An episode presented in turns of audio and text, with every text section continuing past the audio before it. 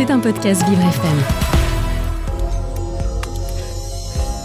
Vous vous posez des questions sur les grandes thématiques portées par Vivre FM Nutrition, Bien-être, emploi, LGBT, la place des femmes, l'environnement, l'autisme, le handicap, le coaching de vie les aidants ou la place des seniors.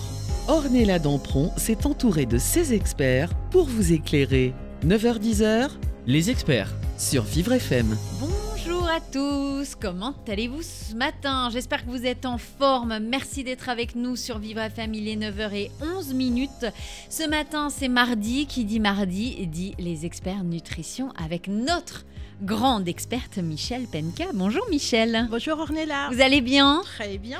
Alors c'est vrai qu'on est au mois de juin, demain c'est l'été, c'est la fête de la musique. Alors c'est vrai qu'on se dit il fait chaud.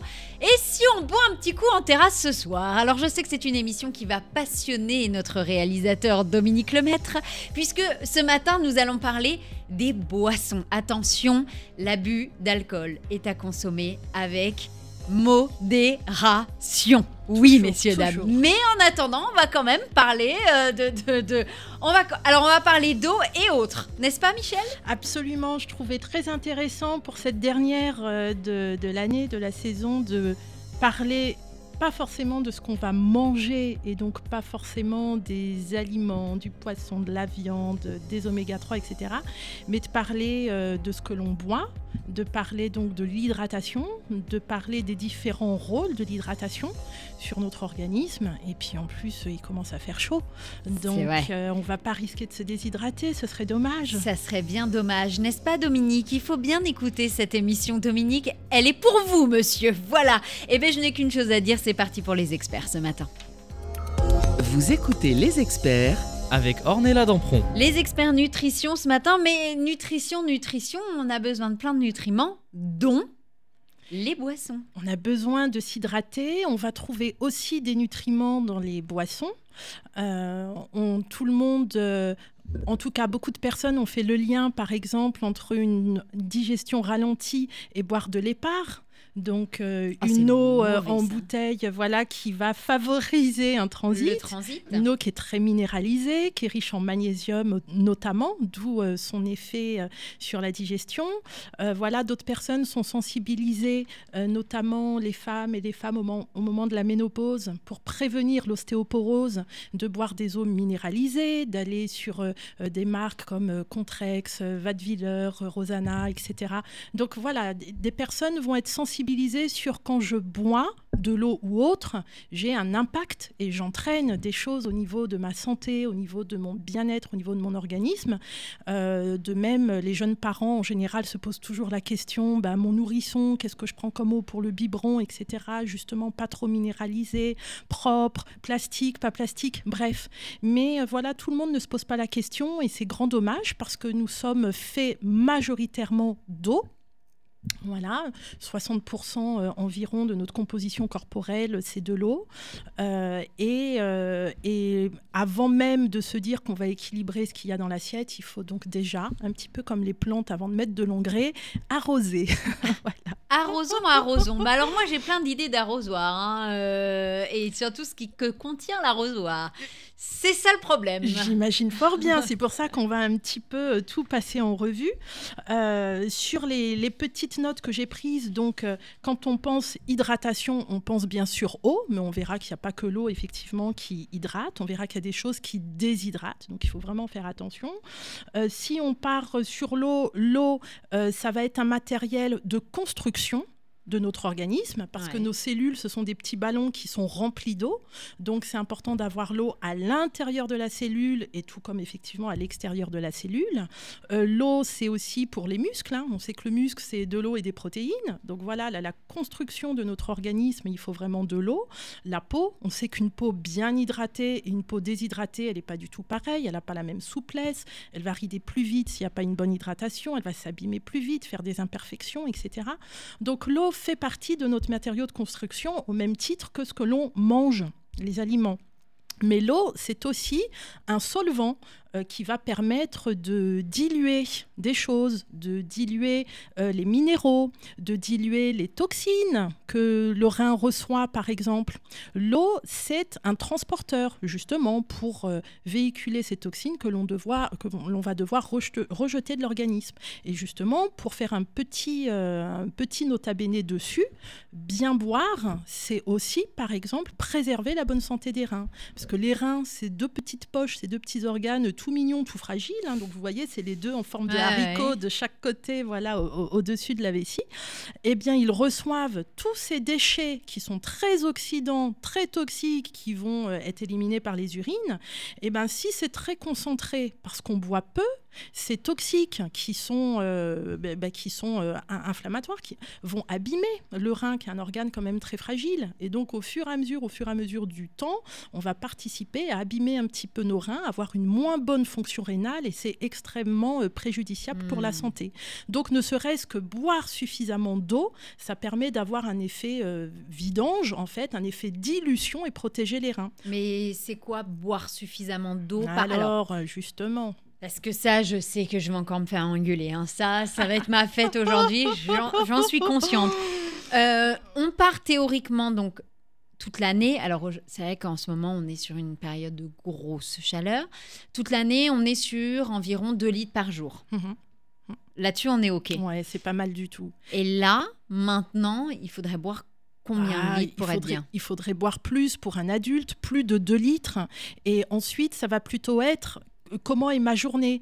Est-ce que je cours partout? Bon, là, par exemple, voilà, j'ai couru du métro jusqu'ici. J'aurais dû avoir un peu d'eau sur moi pour pas me déshydrater. Est-ce que je suis malade et j'ai de la fièvre? Est-ce que je vais, euh, en plus, euh, dans ma journée, consommer euh, des gazpachos, consommer des bouillons, consommer des jus de fruits, consommer des laitages Vous voyez? Est-ce que je vais consommer, être une grande consommatrice de café? C'est vraiment à prendre dans la globalité. Donc, on peut dire que certains adultes, euh, à 2 litres et demi quand il fait chaud, ils vont être bien. Et puis le même adulte, si tout d'un coup, bah, il mange euh, peu de légumes, pas de fruits, il perd déjà une ressource hydrique parce que les fruits Ouais. et les légumes sont faits de plus de 80% d'eau quand même. Vous voyez? Quelqu'un qui va se mettre à jeûner, par exemple, bah alors là, c'est vraiment 3 litres, c'est le minimum syndical, parce que quand on jeûne, on va se passer de tout l'apport hydrique qu'il y a aussi dans la viande et le poisson, qui sont faits d'eau comme nous, dans les végétaux, dans les céréales, dans les pâtes qu'on a cuites à l'eau, etc.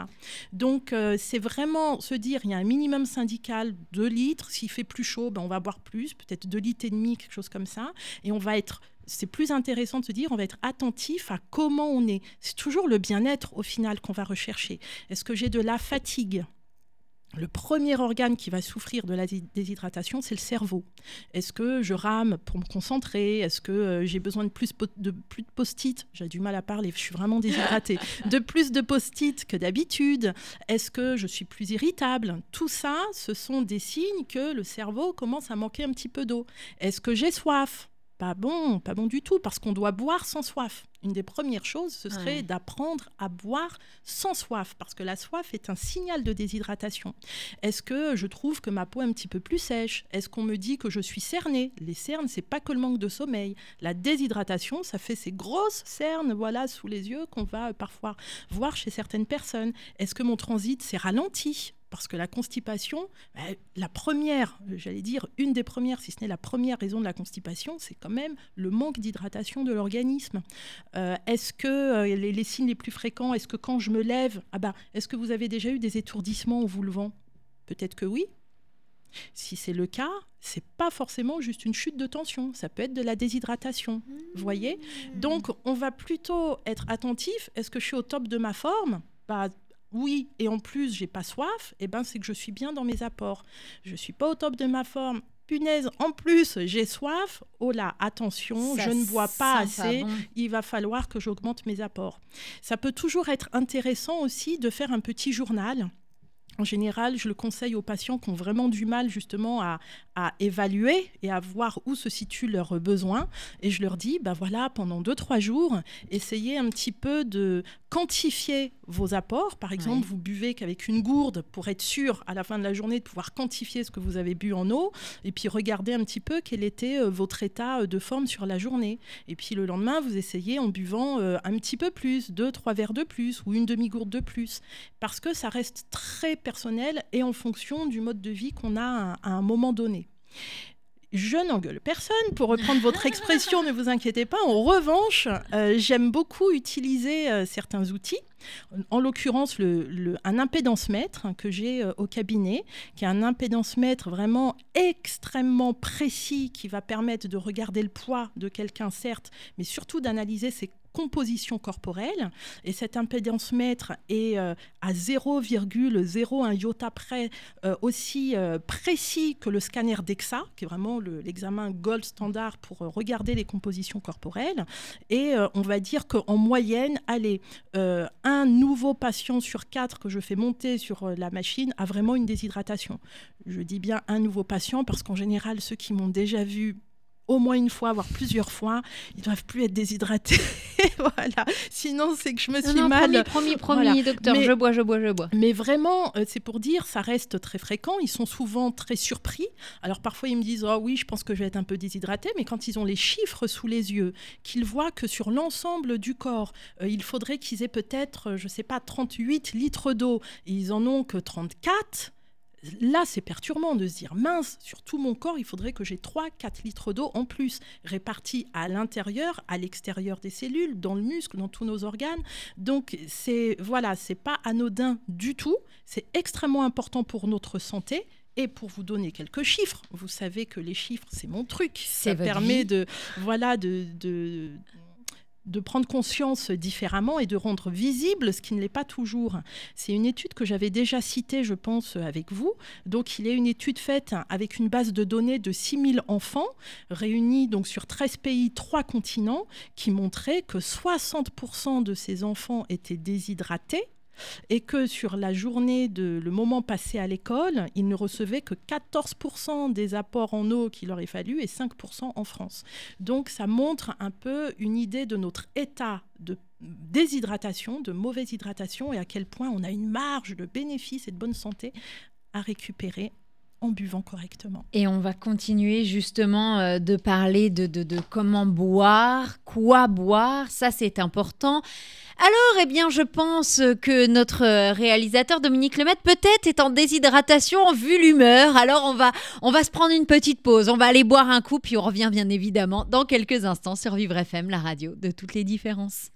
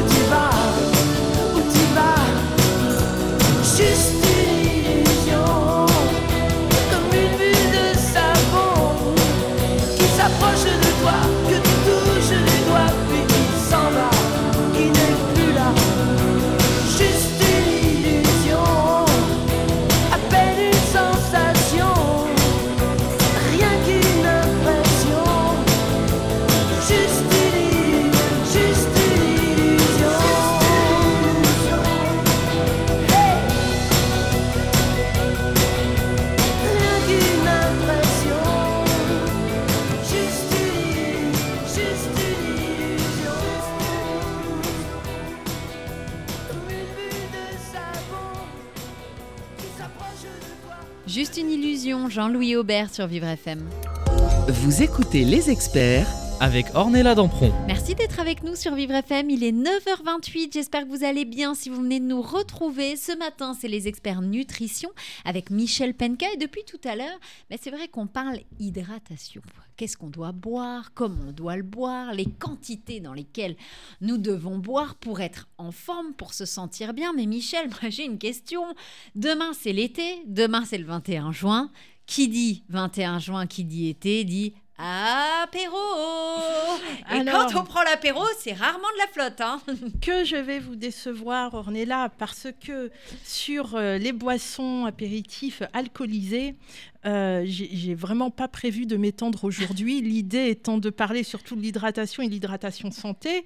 Donc, je vais résumer en euh, quelques mots-clés. Euh, L'alcool.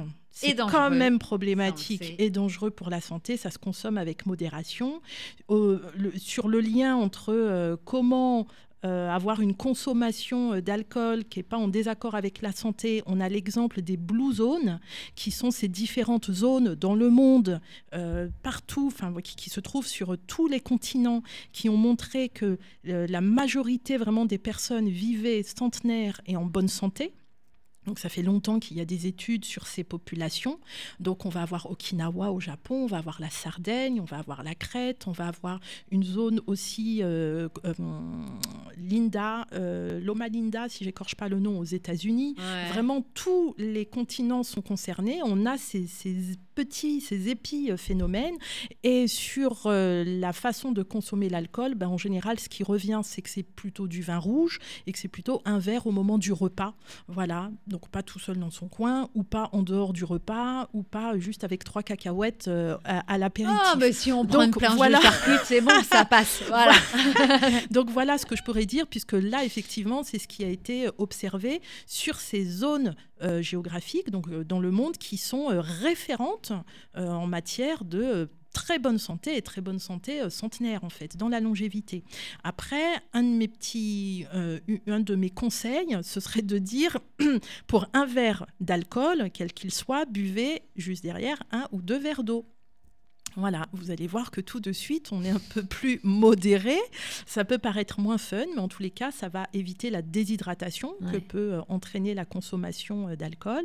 Et ça peut prévenir euh, surtout le- l'effet, comment dire, néfaste le lendemain, de gueule de bois, de migraine, de tous les désagréments qu'on va avoir. Là, ça passera quand même beaucoup mieux. Ensuite, quand même, pour les invétérés qui voudraient un petit peu plus de, de, voilà, de, de guide, ce serait de dire, bah, euh, plus on va mélanger plus on va être, ça va être compliqué pour le foie. Il hein. ne faut pas oublier que le foie doit Ah. recueillir tout ce qu'on a ingéré et dans son labo de chimie, aller voilà préparer, euh, transformer pour qu'on puisse éliminer les toxines. Et euh, on peut aussi aller regarder le côté sucré. Euh, c'est sûr que si on a une intolérance à, à, comment dire à l'insuline, si on a un sujet avec le sucre, ben voilà d'aller sur des alcools le moins sucré possible. Voire même si, ah, vous voyez, j'ai quand même des choses à Ah. dire Ah, quand même, parce qu'il y a toujours cette notion euh, de de- d'environnement et de notre santé liée à notre environnement. Ça, c'est ma casquette médecine environnementale ouais. qui est toujours de plus en plus présente, euh, parce qu'on n'a pas le choix de, de nos jours. Et donc, euh, quitte à prendre des apéritifs, on va trouver des jolies marques qui font des choses vraiment, euh, comment dire, naturelles, donc à base de plantes, à base Kombucha, de choses quoi, des choses naturelles. comme ça, non Alors, comme le kombucha, mais le kombucha n'est pas forcément un alcool ou un apéritif, c'est un thé fermenté. Ouais. Voilà, mais par contre, je parle vraiment euh, d'apéritif. Je pense à une marque euh, que j'ai découverte il n'y a pas très longtemps. On est sur 20 degrés, donc voilà, c'est plus. Ça tape. Ça, ça tape plus qu'un verre de vin rouge, mais c'est vraiment une composition euh, naturelle et il n'y a pas euh, 10 000 additifs, euh, sucrants, édulcorants, etc. Donc voilà, c'est des choses aussi auxquelles on peut faire attention et de se dire que plus on va donner de la qualité, y compris sur de l'alcool, et mieux on, voilà, mieux on va se porter. Ah, non, j'ai vraiment des choses à dire. J'étais dure au début. Euh, c'est important parce que justement, ce côté santé environnementale, euh, on, on est obligé de, de- de le porter et d'avancer avec parce qu'il y a plus en plus de maladies liées à notre environnement et tout simplement de symptômes Ouais. sans être euh, de la maladie liée à notre environnement. Et en l'occurrence, des troubles digestifs pas possibles, des inconforts, des intolérances alimentaires, des fatigues, des épuisements chroniques. Et souvent, ça vient euh, chez ces patients que j'appelle un peu des patients sentinelles, qui sont très sensibles à tous les polluants divers autour d'eux, euh, bah, des, polluants en trop. Et dans ces cas-là, lorsqu'on boit par exemple du vin, on va avoir le vin standard, on va avoir le vin bio. Alors, euh, on divise déjà largement par 10 la quantité des, euh, comment dire, des additifs euh, voilà, euh, permis dedans. On va avoir les vins euh, naturels. On va avoir les vins, donc il y a encore moins de polluants, en biodynamie, donc c'est naturel, mais vraiment lié à, à tout ce qui se passe dans l'écosystème autour. On a encore moins de polluants dedans. Et là, cerise sur le gâteau, on a les vins sains, S-A-I-N-S, ça veut dire les initiales, hein, Mhm. S point, etc., mais comme sain. Et effectivement, dedans, un seul additif retrouvé par rapport à des centaines euh, dans les autres et euh, une vingt ou trentaine dans les, les vins euh, naturels, etc. Et là, effectivement, j'ai des patients qui, en faisant attention à ces appellations, mais qui correspondent à des vins plus ou moins pollués, vont tout simplement soit pouvoir ne pas boire du tout, parce qu'ils supportent pas que ça leur fait des, des allergies, des intolérances, des mal de ventre impossibles, des migraines, mais, mais pour un demi-verre. hein.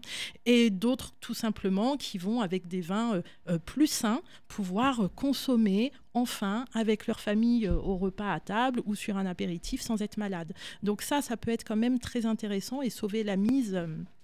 Voilà, pour certains qui seraient attachés à avoir quand même encore un petit peu de plaisir de, de la sorte. Ça, c'était pour les apéros à partir de demain, parce Ça- que demain, c'est l'été. Ok, ça, j'ai compris. Absolument. Depuis tout à l'heure, on parlait justement de l'eau, de l'hydratation chez l'adulte. hein. On parle de là à peu près entre 2 litres et demi et 3 litres par jour avec les chaleurs qui, qui se passent actuellement. Pour un enfant, ça se passe comment, Michel? Il doit boire combien de litres, lui Alors, bah, je ne peux pas m'empêcher de penser à cette jolie étude qui a été faite en 2019 de mémoire en Allemagne sur des enfants entre 9 ans et 14 ans qui montrait que on allait Oh, je vois des Ouais, bouteilles ouais, il y, a des- passer. il y a des bouteilles de bleu, gin c'est qui bleu, mais passent c'est comme pas ça de en régie. clairement. Euh, et donc, sur ces enfants euh, jeunes, hein, on est vraiment sur le préado, 9-13 ans. Euh, L'étude portait sur 4 jours de suite avec 2 litres d'eau par jour. Donc, c'est tout petit, C'est- 9 ans, 2 litres d'eau par jour. Mais attendez, les résultats de cette étude, qui est la première, euh, je crois, réalisée aussi précise, où on quantifiait ce qui était uriné, on faisait des dosages dans le sang, des dosages dans les urines, montrait, juste sur 4 jours, une euh, d'hyperactivité, meilleur focus, meilleure concentration, meilleure application des consignes et meilleure performance scolaire. Du coup, on ne peut pas s'empêcher de dire que chez les enfants, euh, les, jeunes de cet âge, bah oui, il faut déjà être à 1 litre, chez le pré-ado à 1 hmm. litre 5, et donc c'est bien ce qui nous amène chez le grand ado et l'adulte à 2 litres. À 2 litres, 2 litres 5, c'est à peu près... Euh, les enfants, il faut vraiment les faire boire régulièrement. Euh, pour le coup, et je, suis navrée pour les parents qui ont des enfants chameaux qui, qui, ne veulent pas boire ou qui n'ont pas besoin, qui ressentent pas ce besoin, je vous assure qu'on peut y arriver. Alors il y a toujours des... Un entonnoir dans la bouche, ça marche. il y a toujours des traits récalcitrants, bien sûr, mais pour avoir euh, un phénomène à la maison, eh ben, on y arrive. C'est vraiment c'est de l'entraînement, en fait. Hein. C'est de proposer, proposer, proposer, proposer, proposer. Et puis, euh, à un moment, il y a des choses qui se mettent en place. Voilà. ça se mm. met en place euh, naturellement. On va continuer, Michel, de parler justement hydratation ce matin. se dire, est-ce qu'on doit boire seulement de l'eau? Est-ce qu'on doit boire autre chose Est-ce qu'on peut boire autre chose Les personnes qui n'arrivent pas à boire de l'eau, est-ce que peut-être elles peuvent trouver euh, une autre solution? Et puis surtout, bah, n'hésitez pas si vous avez des questions à poser à Michel, c'est le moment 01 56 88 40 20 01 56 88 40 20. On va revenir dans quelques instants sur Vivre FM pour continuer ce matin dans les experts nutrition à parler hydratation. C'est important. À tout de suite sur Vivre FM.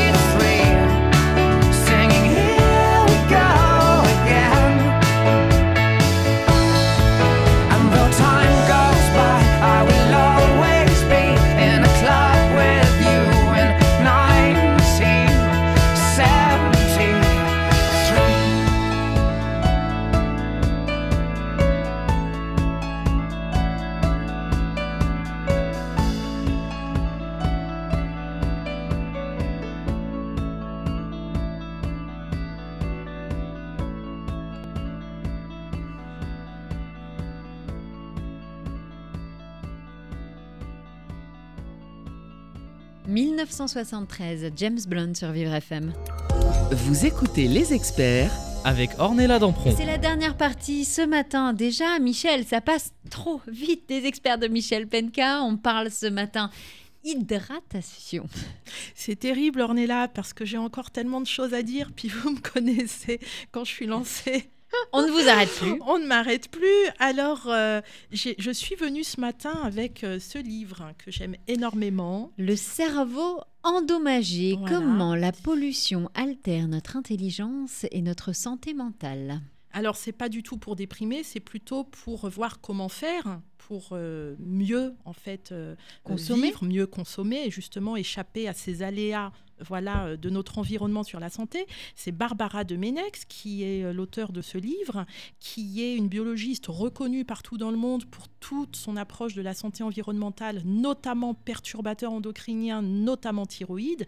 Elle a quand même reçu la médaille de l'innovation du CNRS. C'est vraiment une femme formidable. Mm. Et là, quand même, sur la question de l'eau, elle dit bien euh, ce que l'on échange entre nous à chaque fois dès qu'on est en santé environnementale. Bah, c'est compliqué de dire plutôt l'eau en bouteille, plutôt l'eau du robinet. Il n'y en a pas un qui a tout bon, en fait. On aimerait, mais il n'y a pas de solution euh, idéale. Euh, c'est sûr que selon les zones, eh ben, on va trouver, alors j'ai cité les nitrates, les perchlorates, hein, le, voilà, la javel, en gros, dans l'eau, les pesticides, le plomb, du cuivre, euh, des médicaments, euh, donc des oestrogènes. Hein. tout le monde sait voilà, que la pilule, ben, on, la, voilà, on la fait pipi, hein, en fait, c'est comme le reste. Euh, voilà, mais pas que, de la radioactivité, vous allez voir, c'est assez, assez rigolo. Bref, donc ça, c'est l'eau, voilà tout ce qu'on peut trouver dans l'eau du robinet. Maintenant, l'eau en bouteille, ben, c'est quand même souvent du plastique, donc ça reste quand même les bisphénols, bisphénol A. Euh, de toute façon, ceux qui ne sont pas A sont souvent pires. Donc euh, voilà, les phtalates.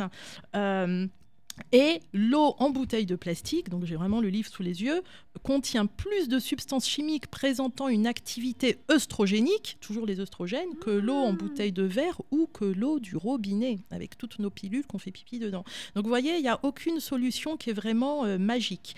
Euh, en revanche, ce qu'on peut dire, c'est que sur l'eau du robinet, par exemple, qui va contenir principalement les perchlorates et les nitrates, qui vont en fait gêner l'assimilation de l'iode pour la thyroïde, pour pouvoir faire les hormones thyroïdiennes. Donc derrière, c'est quand même tout notre métabolisme et ne pas être en hypothyroïdie. Euh, on va par exemple pouvoir laisser l'eau reposer la nuit pour que euh, voilà les, les perchlorates s'évaporent. On va éviter de refaire bouillir une eau qu'on a déjà portée à ébullition parce que forcément, avec l'évaporation, l'eau va être de plus en plus concentrée en nitrate. Les nitrates ne s'évaporent pas. J'insiste sur cette idée de nitrate. Je pense que ceux qui nous écoutent entendent ces mots de plus en plus souvent, euh, qu'il y a des scandales sanitaires de l'industrie agroalimentaire beaucoup au niveau de, des, viandes, des jambons, hein, le jambon, mais on oublie que l'eau est beaucoup plus riche en nitrate aussi. Et donc là, voilà, euh, sous les yeux. Donc, j'ai en France une étude du World Wildlife Fund, WWF, publiée en 2011, rapporte que la moitié environ des sources du robinet pouvaient contenir, en France, plus de 20 mg par litre de nitrate. C'est énorme. Certaines dépassaient même la limite autorisée de 50 mg par litre. Alors, vous allez me dire, oui, mais 20 mg si c'est autorisé. Ah ben oui, mais que dans l'eau du robinet, et il y a tout le reste que l'on va euh, manger, etc. Vous voyez, donc c'est vraiment euh, très problématique. Euh, ça m'amène du coup à, à expliquer qu'on a accès normalement aux compositions de l'eau potable que l'on consomme du robinet. Donc on peut demander aux fournisseurs d'eau, on peut aller sur Internet et trouver des cartographies et vérifier que la région ou la ville dans laquelle on est, eh ben, l'eau, elle est safe.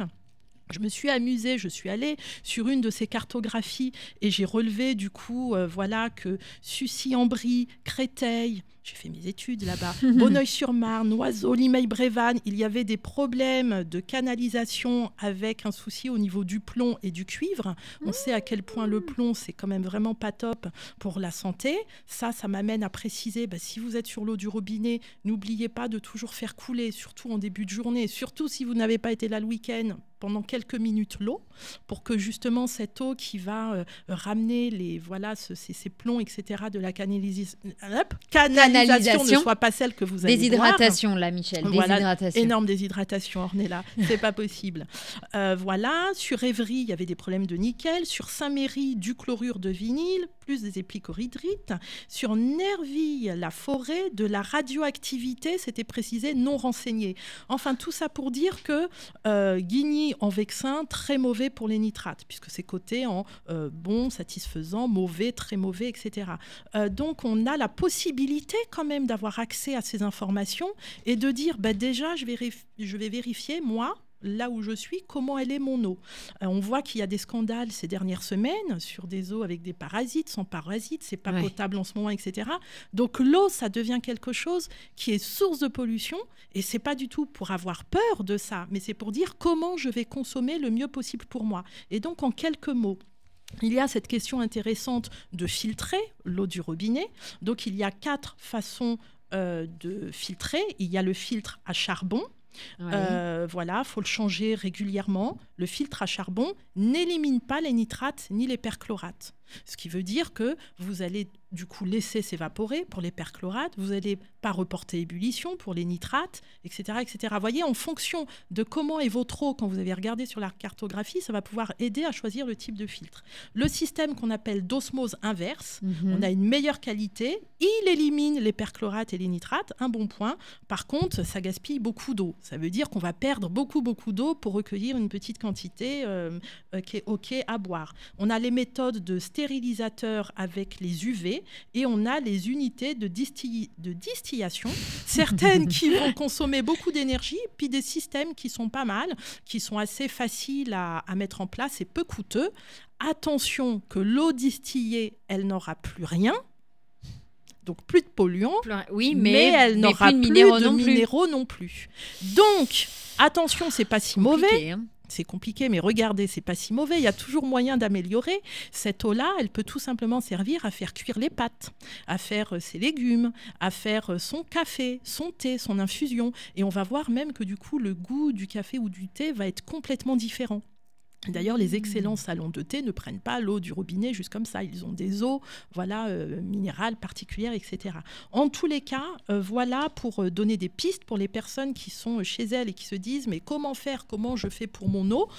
vous pouvez vérifier comment est l'eau que vous buvez. De là, aller choisir comment la filtrer si vous le souhaitez. Petit nota bene, pourquoi j'insiste sur cette histoire de filtrer? Je dis bien, je n'ai pas la solution, personne ne l'a. Je donne les bons points, les mauvais points. Il y a le docteur Kelly Turner, une américaine, euh, qui a travaillé sur euh, les cas de rémission spontanée de cancer partout dans le monde. Elle a fait sa thèse dessus et ça l'a tellement euh, intéressée, elle a trouvé ça tellement formidable qu'elle a continué. Donc depuis, elle va partout dans le monde et elle s'intéresse aux personnes qui ont des cancers avérés et à un moment qui n'ont plus euh, pu bénéficier de traitement pour X ou Y raison et qui ont quand même eu des guérisons donc rémission, hein, il n'y a plus rien spontané. Et ce qui est intéressant dans les travaux de Kelly, du docteur Kelly Turner, c'est que elle a euh, vérifié tous les points communs tout ce que ces personnes faisaient en commun. Et il y a sept points qui sont revenus. Ça veut dire que toutes ces centaines et ces centaines de personnes partout dans le monde, tout cancer confondu, etc., faisaient en commun sept choses. Et parmi ces sept choses, il y avait l'eau filtrée. Et ça, ça m'a interpellée. Je me suis dit, mince, il y a euh, un point. C'est pas l'eau en bouteille, quoi, parce que c'est très précis ces travaux. C'est pas eau en bouteille et eau filtrée. C'est l'eau filtrée. Ça nous ramène quand même du coup que l'eau en bouteille, on est quand même sur le plastique et que donc pour certaines personnes très fragiles ou avec une mauvaise santé, rajouter autant de plastique, euh, on rappelle que le chiffre qu'on voit un peu partout, hein, qui est très effarant, c'est l'équivalent d'une carte de crédit en plastique par semaine par habitant. C'est énorme. Donc, on va faire une différence, bien sûr, en enlevant, en enlevant la, la, consommation des 2 litres ou 3 litres d'eau en bouteille de plastique. Il y a des eaux en bouteille de verre. On en trouve de plus en plus chez les magasins bio ça vaut le coup d'en prendre, même si c'est coûteux, pas tout le temps, au moins de temps en temps, pour que ça se démocratise et qu'à un moment les prix justement puissent baisser, de plus en plus. Et il y a des systèmes où on peut commander, se faire livrer à la maison et refaire partir, avoir une consigne pour la bouteille de verre vide. Je dirais qu'un bon moyen, ça peut être de faire un petit peu de tout, voilà, pour limiter les différentes pollutions. Et surtout limiter les dégâts. Limiter les dégâts. Si on a quelques instants, j'allais dire que Euh, sur les boissons très rapides, le café, le thé, attention, ça n'hydrate pas. On va retenir à peine 10-20% maximum de l'eau du café ou du thé. C'est normal, c'est diurétique. Voilà, on va au petit coin euh, très vite derrière. Donc, on ne retient pas cette eau. Euh, donc, pour les amateurs à plusieurs tasses de café ou alors euh, 1,5 litre de thé par jour, ça ne remplace pas l'eau ou les autres hydratants. Les infusions, ça dépend. Si elle est diurétique, si elle vous envoie aux toilettes, elle n'est donc pas à compter dans l'hydratation. Vous avez euh, les laitages. Le laitage hydrate. Pas à 100% comme l'eau, mais il est très hydratant. Le lait de vache, attention s'il y a une intolérance au lactose ou une, ou une allergie aux protéines de lait de vache. Le lait fermenté, il fallait bien qu'on parle du microbiote, toujours super pour aller renforcer notre microbiote intestinal. Les laits végétaux peuvent être une bonne alternative, les de soja, les de riz, les d'amandes, les de noisettes, les d'avoine. Allez vérifier la quantité de sucre derrière sur la boîte. Pourquoi? J'ai fait un petit euh, recueil. Voilà le lait euh, d'une marque euh, spécialisée sur le lait d'amande. On va avoir 0,4 g de glucose pour 100 millilitres. Une autre marque, 4,6 grammes pour 100 millilitres. Donc, euh, c'est un tiers de canette. hein. Dans la canette, du coup, vous avez trois morceaux de sucre. Ouais. Et l'avoine, pareil, à peu près 4,5 grammes. Sur un sans sucre, sur une marque voilà, euh, très courante sans sucre. Donc, allez vraiment vérifier ça aussi pour boire une boisson qui soit le plus santé possible et sans sucre caché.